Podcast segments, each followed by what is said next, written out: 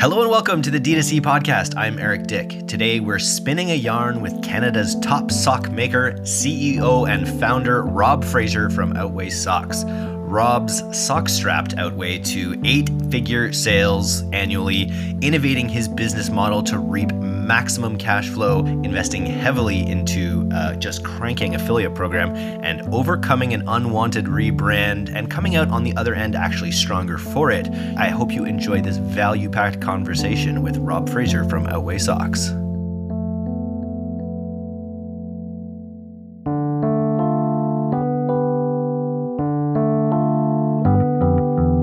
I had no business experience. What I did know is how to market to a cyclist. And so I always say to people, business is already hard enough.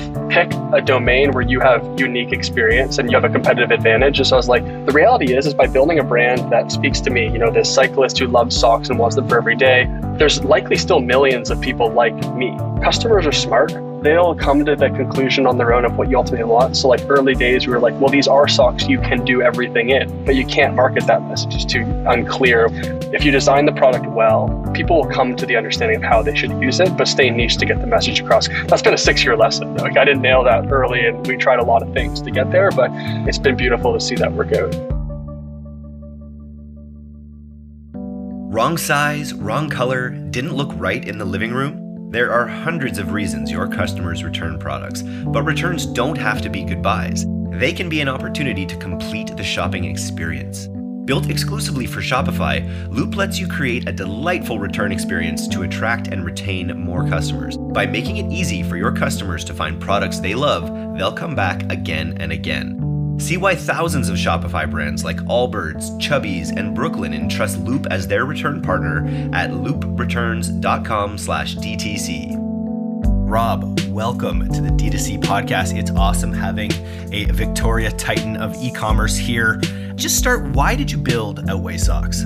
Yeah, no, happy to be here. Thanks for having me on. Um, why? Okay, I mean the honest answer is I just wanted to avoid getting a real job as, as long as possible. And so to walk it back a little bit further, previous to starting my, my business that we're in now, I was actually a, a, professional cyclist for 10 years. So I traveled the world racing my bike, raced downhill mountain biking. So basically the same equivalent of like downhill skiing. So time trial style through the trees and, you know, the person with the fastest time from top to bottom uh, without near killing themselves uh, wins the race. So did that for 10 years and was kind of like on this path of, you know, in hindsight was a very entrepreneurial path. You know, I was like kind of in control of my own destiny. I was doing my own thing. I was, was going after this larger than life goal.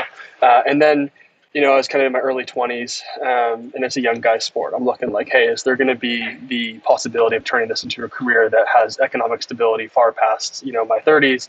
And am I going to make it to that level? And what are the likelihoods? And you know, although that year I decided to walk away from the sport, I was ranked second in the uh, in Canada. Uh, it just wasn't clear whether or not I was going to be able to make it happen. So, um, kind of, I was like 23, 24 years old, still pretty young. I was like, you know, I'm going to walk away from this sport, the thing I've dreamt of and worked my basically entire life for, that my entire kind of like early teens until late 20 or mid 20s, like chasing this dream. It's like, well, what do I do next? You know, like I'm not built for the real world. You know, I'm like, I'm kind of, I've, I've gone after this really large goal and kind of accomplished a lot of my dreams and kind of what I set my mind to. And, and it taught me a different way of thinking. And so I, I just kind of entered this two year period of, you know, what do I do next? And so I kind of was like, well, the next logical thing is to go back to school and maybe get some sort of education in sport, in sport management. So here in Victoria, I went to Camosun College for that. And I was just trying to kind of like kick the can down the road, as you said, just kind of like avoid, you know, the real job, the real responsibilities. And um, so did the first year there and was like, I got a job actually at the Sport Institute working with athletes and, and doing that sort of thing, working with future athletes and future Olympians and helping guide them. And, and it's like, this ain't it. This isn't gonna, you know, fill my cup. This is, I, I can see too much I want to do here. There's far too many limitations. So going into my second year of school, it's like I need to start a business. I think that sounds like something interesting to do. Uh, I had no business experience. I had no real clear idea of what I was going to do, but I was just laying in bed like, what's the next really large goal I can set and just try to do it. You know, I've done it once before and that was that's how it came to be. Yeah. It seems like a pretty good metaphor, actually. Uh, you know, the climb of when you got to go up the hill to start. Uh, you know, entre- uh, entrepreneurship and mountain biking in a way, right? Because once you know you gotta you gotta do that heavy climb up up up to the start, and then once you start going downhill, things come at you pretty fast. Yeah, yeah. I mean, for sure. And like, yeah, when I first started my business, like things were coming at me fast, made a lot of, a lot of mistakes, which we can get into. But uh, yeah, ultimately, like, you know, why I wanted to get into business, I just wanted to kind of like go after that really big goal again. I wanted to build something. I wanted to be creative. I wanted to build a team. I wanted to build a physical thing that I could ship into the world and kind of use a lot of the skills I had acquired as an athlete, kind of booking my own travel, going around the world, marketing myself, negotiating sponsorships, all these kind of like skills that in hindsight again was very entrepreneurial. I wanted to use those for business this time. Be like, well, can I make a run at this? And uh, and then like why socks? You know socks were um, as a cyclist socks are, are woven into the culture. It's actually a way that we express ourselves. There's a term in, in cycling called sock doping um, and so doping's obviously got a, a, stigma to it now in cycling but uh, it's that was a simple kind of plan where it's to say like hey whoever's got the coolest socks is kind of like leveling up on everyone else. So um, when i transitioned out of cycling into just regular life i realized hey these cycling socks are are fun but they're not that great for all day performance. They're good on the bike they're not very comfortable for standing standing all day. And so, like when I looked at the apparel landscape, it was pretty obvious that everything with Lululemon and all other brands had moved from kind of sport-specific activewear into all-day activewear and athleisure.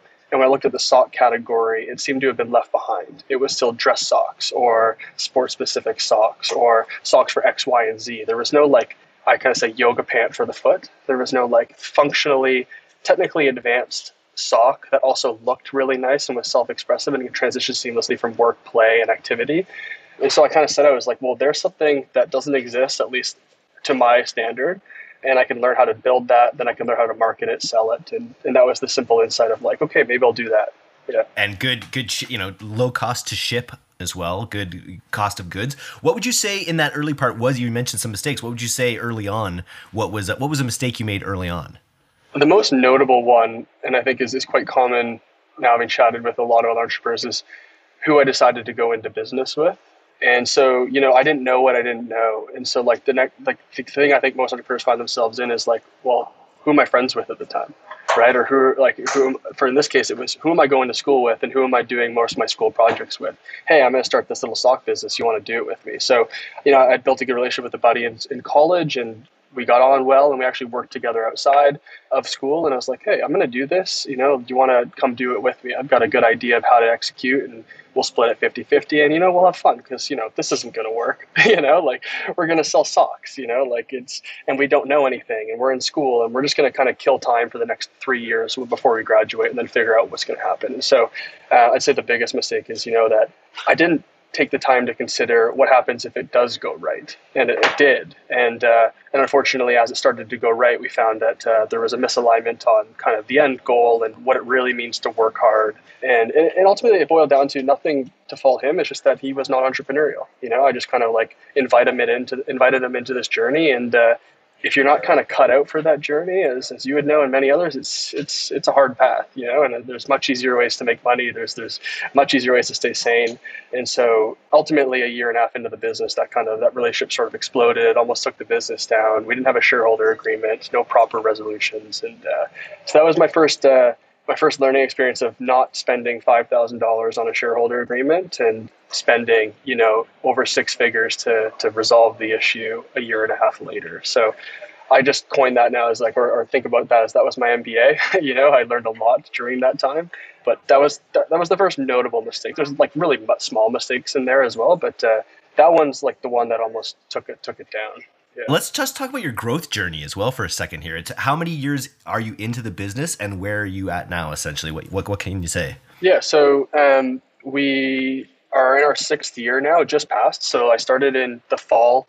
Uh, I, I kind of say the first time I put it out into the world that we're building this was September 4th, 2016. It was an Instagram post saying, you know, here's the brand name and we're going to launch a product soon. I still had no idea what it was, uh, but we're going to run a contest and you know get some hype going.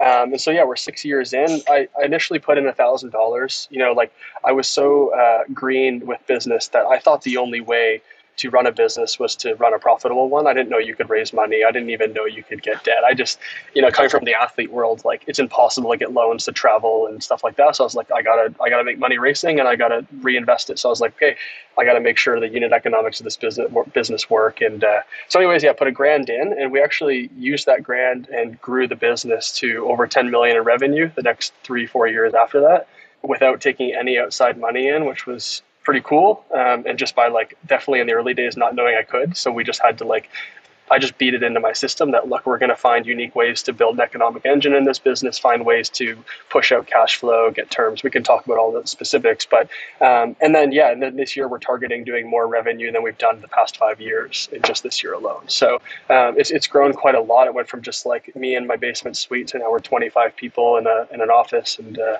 we've built multiple businesses within our business too, with like a white label program. We manage our own fulfillment warehouse and uh, a bunch of other cool things. So yeah, it's been a journey. It sounds like you've been able to get consistent traction with it, which is really cool. Talk about the the early days and what was the most essential component for traction uh, out of the gate in those early days. You, say, you mentioned running a contest to generate hype, and that already alludes a little bit to kind of like how you, how you're thinking about distribution in the early days. Yeah, like I really just I didn't I didn't know much about how to, to market traditionally. What I did know, I came from the athlete space. So right off the bat, I was like, okay, well the best way to kind of market an athletic brand is to a sponsor athletes. So I built like a kind of grassroots brand ambassador network. And luckily I had some friends that were still pros. And so I was able to leverage my past relationships to get my socks on people much more, much higher level than I would be able to pay for in the early days. And they did me a favor. Um, and then beyond that, I was like, well, we need to meet our customers where they are and where they are is at all of these different events and races. So how do we partner with those events and races to get socks on people's feet? If our product is going to be like one of the biggest marketing engines for us meaning that the quality is so great once people try it they're going to come back and want more the question i'd ask myself is how do we just get more socks on people's feet? And how do we do that at scale and then the beauty of this model too is, hey, I can go to Red Bull, and that was one of my early targets. I was like, Red Bull puts the best events on ever. I really idolize the brand, how they've built this perception around the brand that's really selling sugar water. It's, it's phenomenal. It's a great story.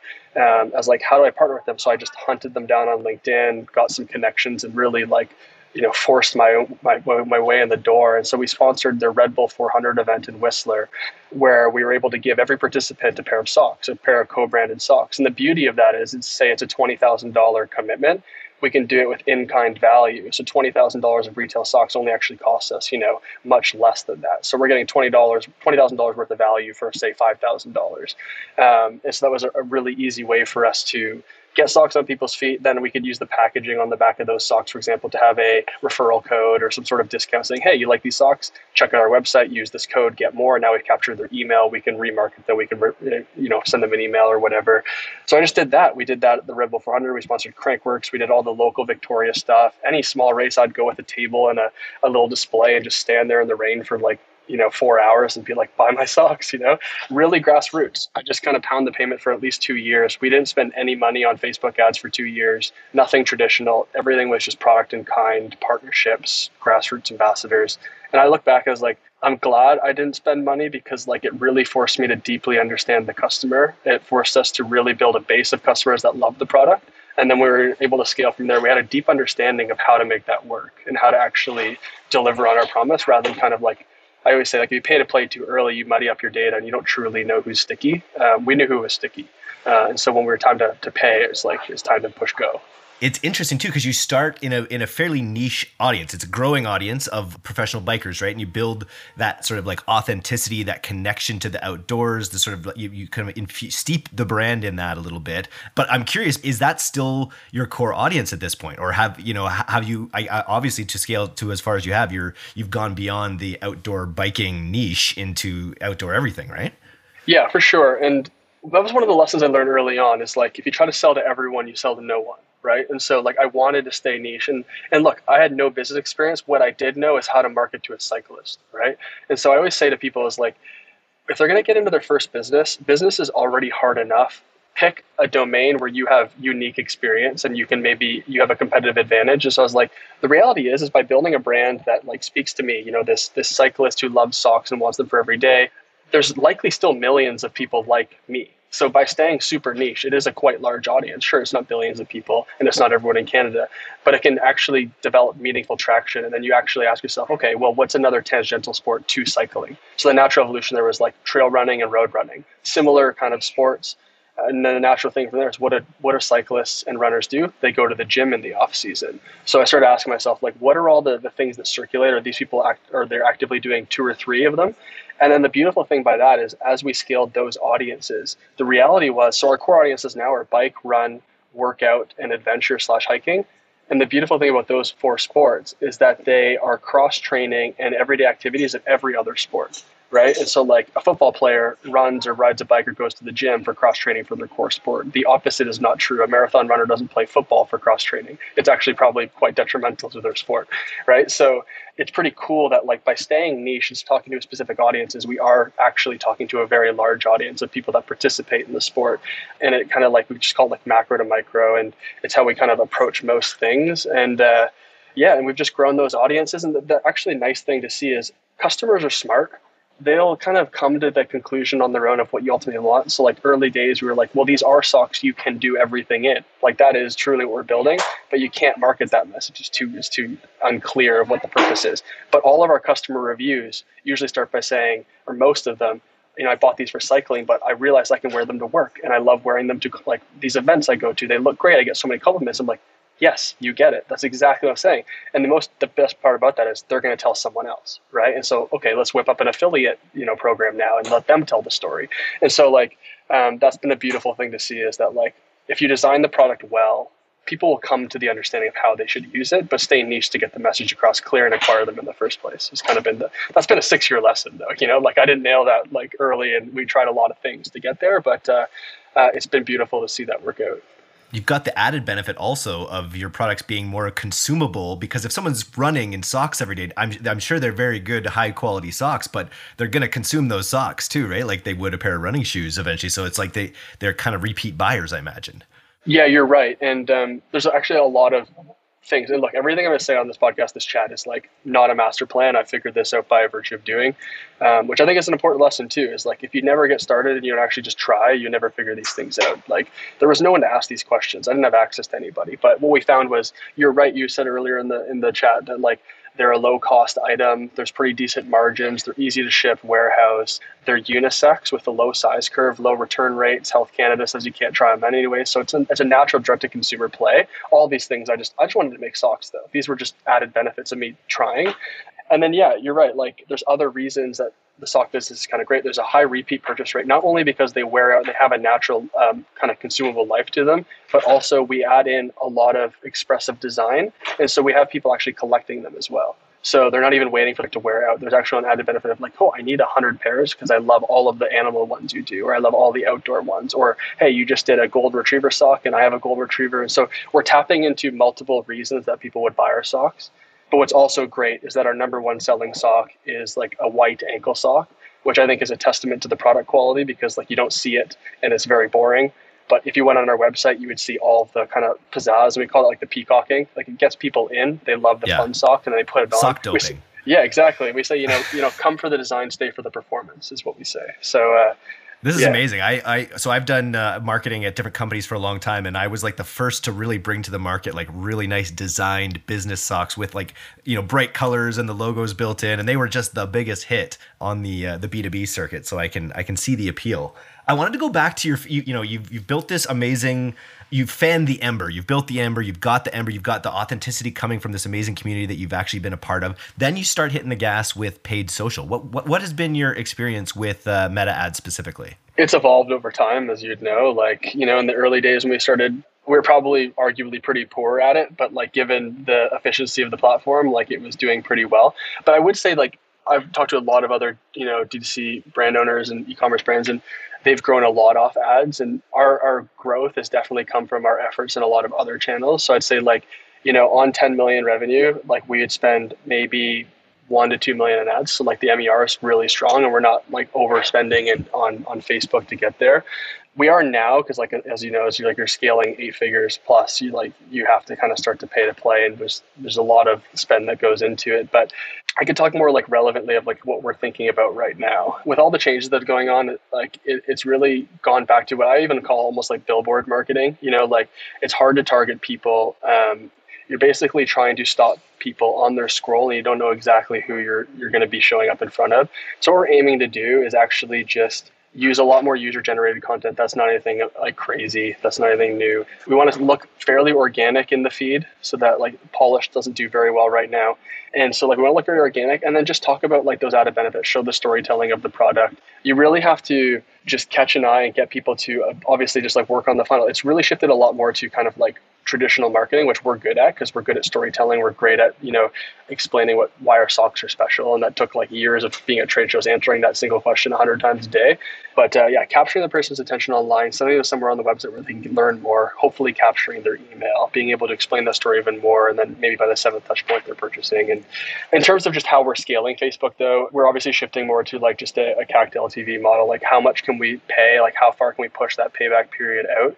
And then how we're tracking it is we're looking at ROAS obviously, but keeping ourselves sane by looking at MER. So if one dollar in this month, what's the revenue out of it as a whole? Looking at holistically because we know where are we underwater, where are we good, where are we exceeding, and when can we push on the gas a little bit more. Found that by trying to get too granular in, in a short time frame, uh, you're just going to drive yourself nuts. You know, it's just like it's there's too much. You know, like attribution leaks and we're, we're trying to you know like work on all that with we use triple whale right now as well so we're getting a little more visibility but um, yeah, so maybe not like a very specific answer, but I would say like in terms of total like mix right now, it makes up about probably our spend is about close to around 20% of revenue right now on, on a month, which is pretty good. You know, we're still um, we've got a, a, very large retained audience, which helps. And like talked about earlier, it's like we have a, a high repeat customer rate too. it. Like the the actual frequency of designs, we drop new designs every month, so it keeps things fresh and exciting. But yeah, that's how we're kind of thinking about Facebook. We're obviously dabbling more into TikTok too, and actually something we're really excited about right now is uh, affiliate referral. iOS 14.5 the infamous Apple update left D2C brands struggling to find and market to the right audiences. That's why hundreds of D2C brands are turning to Black Crow AI to boost their holiday marketing. Their plug and play machine learning technology measures in real time every visitor's likelihood to buy. You can then use these predictions to build predictive audiences for retargeting and prospecting. In short, Black Crow AI can significantly boost ROAS by helping you specifically target people who will actually want to buy from you. Find out why brands like Magic Spoon, Bearaby, and Liquid IV are using Black Crow AI to supercharge their holiday marketing efforts. Visit blackcrow.ai slash DTC to request a 30-day free trial.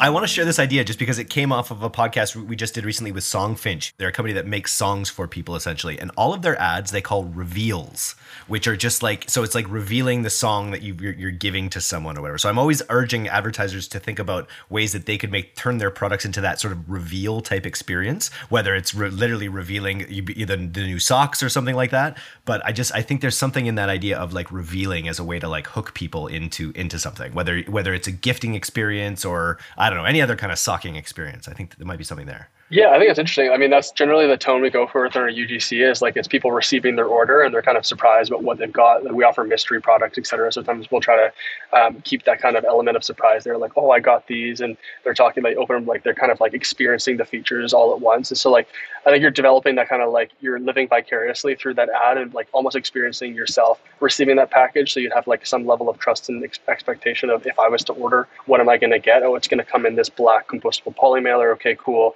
The socks look like this. Oh, they're real. Hey, there's someone real that has the real product, especially in this digital world where you don't know if something's drop shipped or fake or scammy or whatever. It's like it's really like I think a, a high level of trust is important and loop again but that's why like the affiliate kind of model we're, we're kind of leaning into a lot right now but um, yeah i agree like having that kind of like package and trying to walk the through the ad, walk that person through like the trust element of like this is exciting, and, and we have luckily a, uh, an exciting product and a very visual product too. That it's quite easy to be you know like uh, happy about it. Everyone loves socks, especially as an adult when your parents stop buying them for you. You know, it's like uh, this that it's a good feeling. Walk me through your affiliate program. What what's winning with affiliates right now? I think like over the past while, especially on Shopify, I was unsatisfied with like the different offerings in the App Store and just Shopify native, like any any kind of affiliate solution. I think there is a lot of like good apps that would solve the very basics like okay here's the offer and then here's the referral like the affiliate payout like fine. But then there's like a lot of second third fourth order effects of like you know multiple discount creation how it's getting picked up by honey all these other things that you don't consider. How is it like is it first order second order? Does it continue does it not continue? What are the different ways to pay out? There's all of these kind of like other considerations that would just a certain level of skill start to break all your systems and cause a lot more pain than than you're gaining in terms of like the affiliate program. And then we came across this app called social snowball which I was like I just basically put out like an SOS tweet one day. I was like what? Here's what I'm looking for. Here's all the things I want. I want like I need an affiliate app that's hits these certain metrics, I need like them to have a built-in bulk discount code generated it. I need to have some sort of fraud detection, all these things. Because like I've just kind of we've tried the other ones and they've not worked for us. And once I found the app, the simple insight was like, well, we already have a very word of mouth product. Like the number, like the other thing in our reviews we always see is I get a ton of compliments on my socks, right? So we said, well, how do we arm our customers with the ability to say that even louder and earn some rewards on it?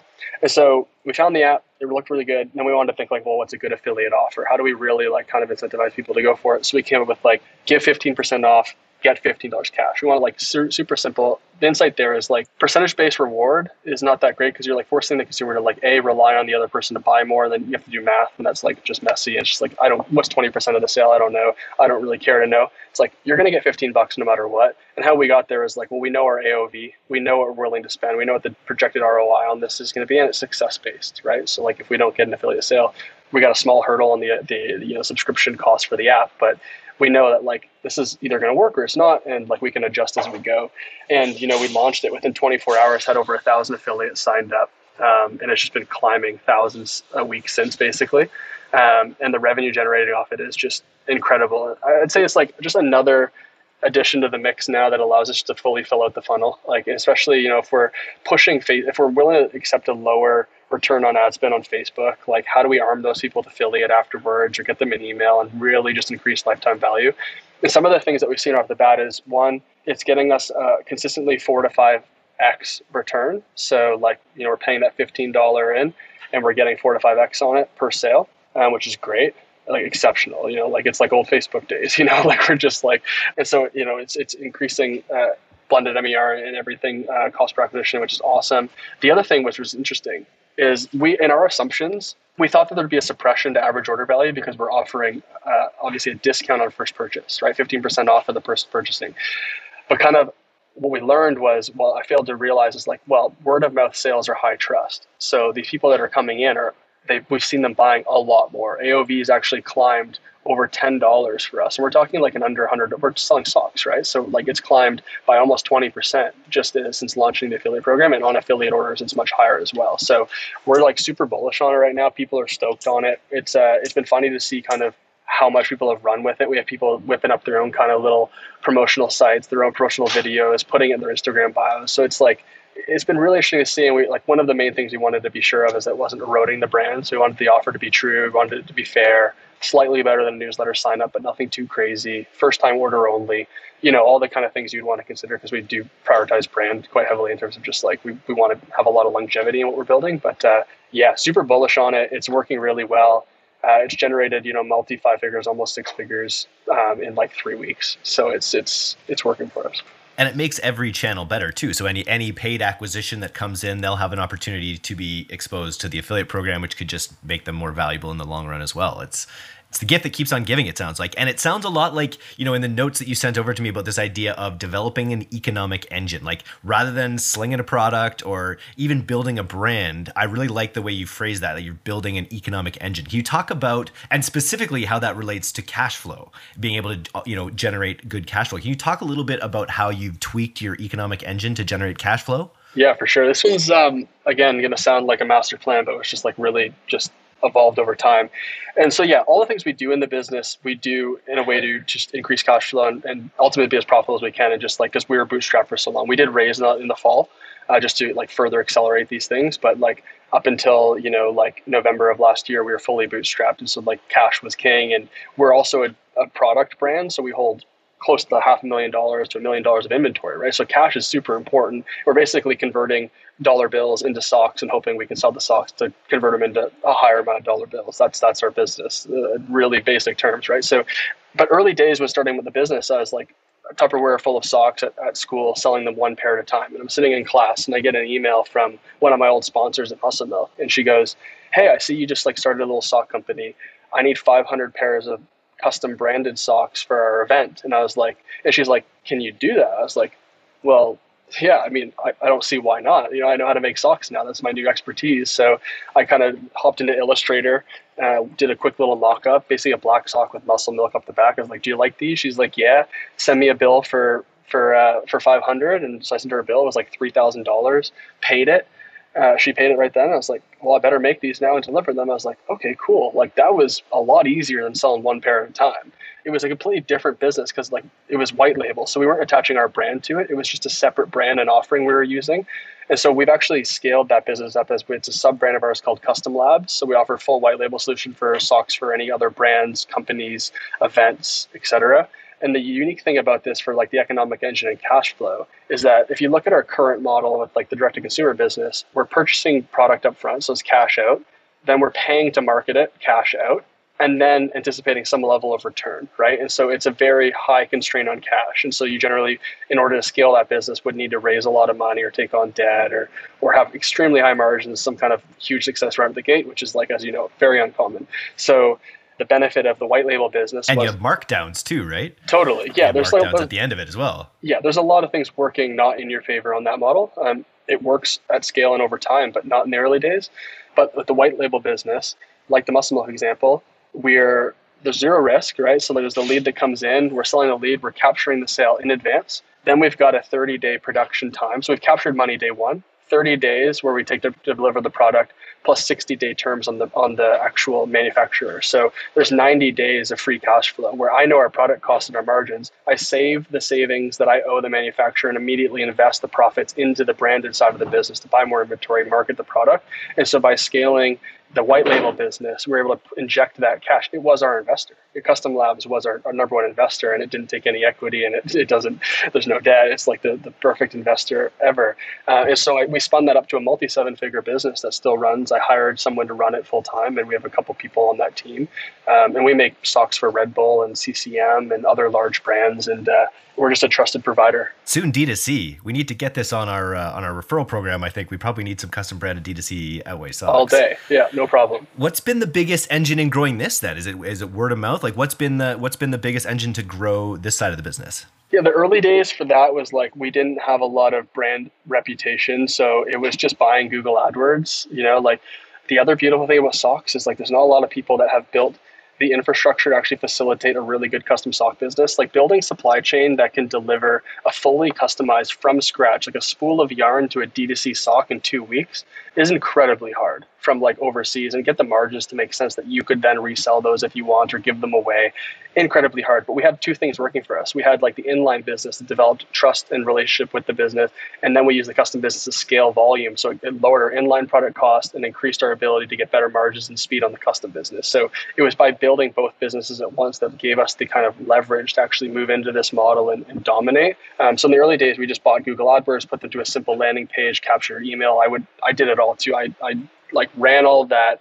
I would email the person, design the sock, send it to the factory, have it shipped, do invoice myself. Did that for like two, three years of like, and spun it up to you know multi seven figures, just like off the side of my desk. And and then the uh, the real insight was I actually met with a you know Andrew Wilkinson in town, and I was telling him about my custom business, and he's like, why don't you like hire a GM to just run that for you? Like it's off the side of your desk, it sounds like, and it could be much bigger. And so we uh, last year just uh, I put uh, my main guy Johnny on on top, he runs that business now. We have a dedicated designer and a marketer on that team too, and uh, they're taking the ball and running. We've introduced custom caps. We're building out that program. We'll look at opportunities to to go into different verticals, maybe acquire smaller um, promotional brands, et cetera. Really spin that up.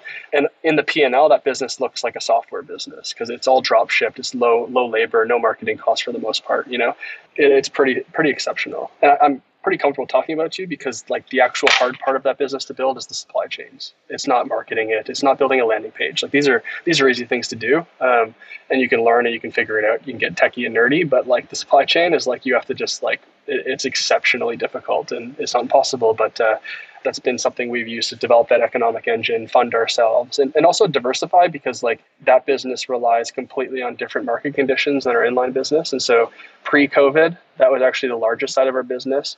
And then obviously COVID wiped out conferences, schools, everything, and that, that business took a huge nosedive. But then, as you know, COVID really benefited e-commerce brands. So our inline business shot to the sky. And so like and now we've kind of come like our ecom business is still quite a lot bigger than custom because it's grown and scaled exponentially since then. But uh, custom's crawling back now, so the whole business itself and profitability and scale is like all coming back, and it's pretty cool. But it, it makes me sleep a little easier at night knowing that like, hey, I've got a couple knobs that turn on and off here, and a couple levers to pull that that rely on different uh, different conditions. I'm really curious because I've been following you since the Endure days when you were the Endure brand. You've recently rebranded to Outweigh. What made that happen and how's it going? I, it's funny, I just had a friend tell me he just worked, he's a fractional CMO and he worked with a brand to uh, refresh the website. He didn't change the brand name, but he ended up changing some of the market economics. He changed the, he tried to move it to a higher price tier. And he was just sort of telling me that it was a bomb and that he actually, they were right in the process of re putting the brand back together. They lost, they lost some of that brand equity. How has, why did the rebrand happen and how's it going? Yeah, I'm um, restricted for how much I can say around why, but the the the the kind of marketing terms or whatever the public terms saying is like, you know, we got an email in November and basically we were forced with a decision that was kind of go down one kind of gnarly path or or take the opportunity to evolve the brand and change the name. Okay, so that's kind of like set the stage. It was a lot of people can drive probably figure out what's going on, but which is unfortunate. And I would say, like, look, we didn't want to change the name, we didn't want to rebrand, and we actually did a lot of things right to kind of protect against this. But the other side of business is it's not always who's right; it's who has deeper pockets. So, um, you know, that's just how the game works. And if you don't learn to play the game, then you just opt out. So we decided to just play the game and, and just do what we could, could take control of, and also just recognize, like, look, we could go down one route and spend a lot of money and time unfocused, or we could just get something done and do it right and then just refocus on building our business. So we decided to let's use this opportunity to evolve and um, so yeah, we didn't want to. We definitely didn't need another project. You know, we didn't need to go through. Uh, we were in like a really great growth phase. We just closed our financing round, and like literally the next day, it was like boom. Um, so it kind of like threw for a loop. But uh, it was really kind of like I look back and I'm thankful for it at the same time because like a lot of great things have come out of it. Like my it's deepened my understanding of brand, our customer base, how we can maneuver with the different things we do in the future. I would say um, with your example you pitched people don't like change as much as they think they do or say they do.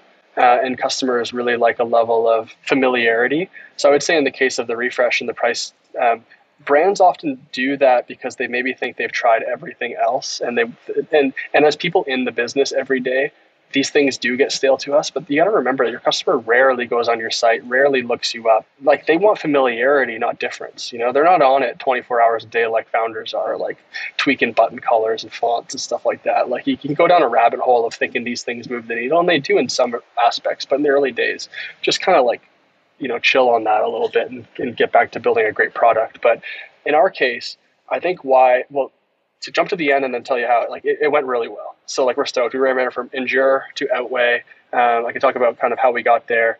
And I think why it went well compared to like the examples of when it doesn't is we were super honest with our community. We have like a really bought in consumer. We're able to communicate with a lot of them through socials, like a large social following, a large email list. And I'd ask myself early on, like, who does a, a rebrand or a name change affect? It changes the people that know about us a little bit of like our ability to get p- future people to know us. So you lose a little bit of like SEO and stuff with changing a name. But everyone in front of us doesn't know us from a hole in the wall. So like let's just forget about that. We can we can teach them about our new name. Let's just focus on the people that know about us.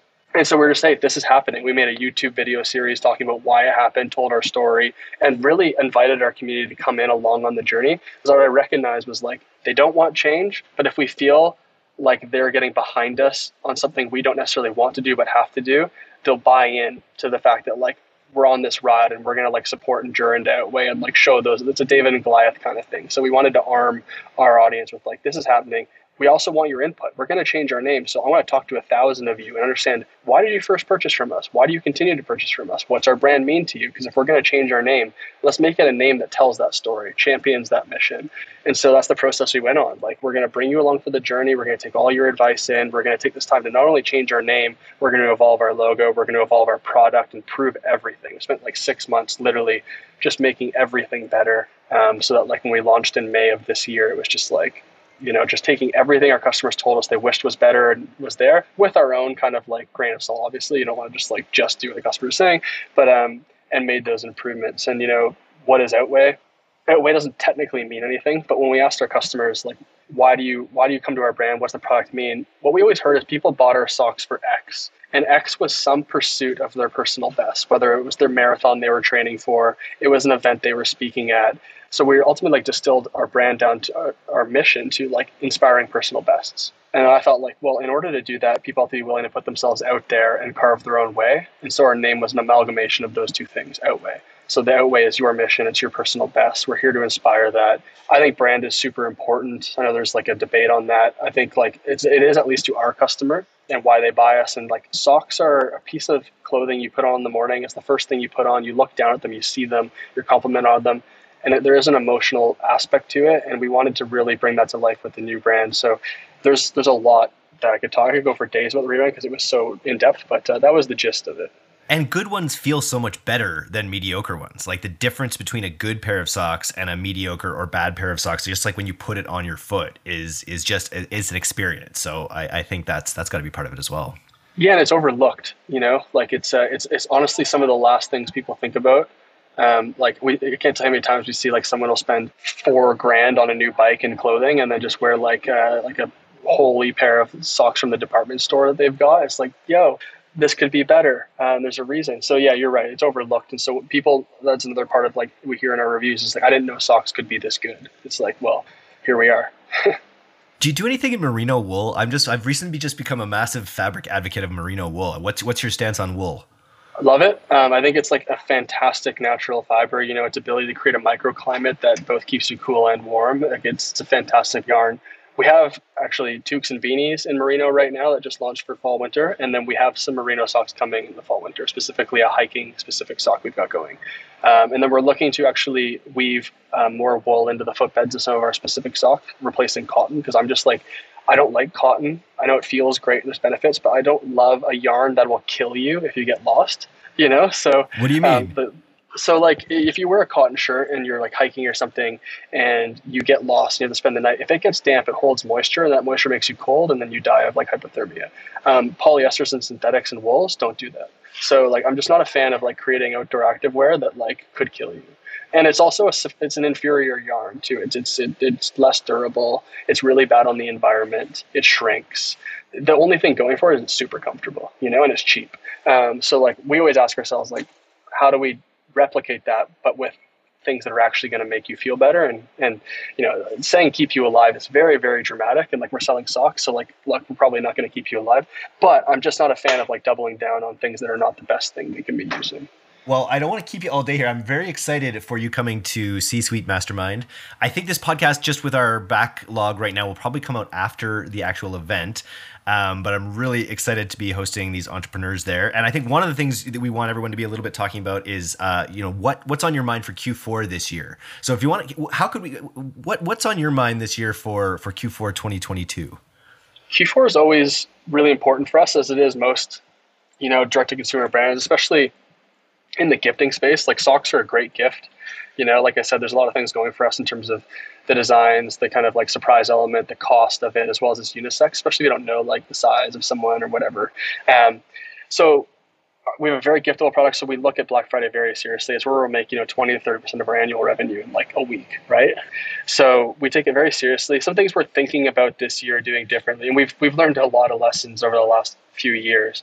It's not really your time to spend a lot. You know, you do spend to kind of make sure you're getting it out there, like on Facebook and whatnot. But like we look at as we generally break even or lose to acquire all year and black friday is where we're making our lifetime value where we're really cleaning up on kind of all the costs that we've laid out the, the prior you know nine ten months and then the channels we're really pushing hard on is organic social email sms we're actually launching an app with tapcart in the next week or so so we're pretty bullish on that again because like we have such a large customer base i think just the ability to deliver on black friday a push notification is going to be something unique. So yeah really going hard on that. Affiliate is going to be really exciting too. We're going to tweak the affiliate offer given the discounts on the site are going to be you know quite drastic. So like we'll have to figure out what's going to help people really get excited about sharing it.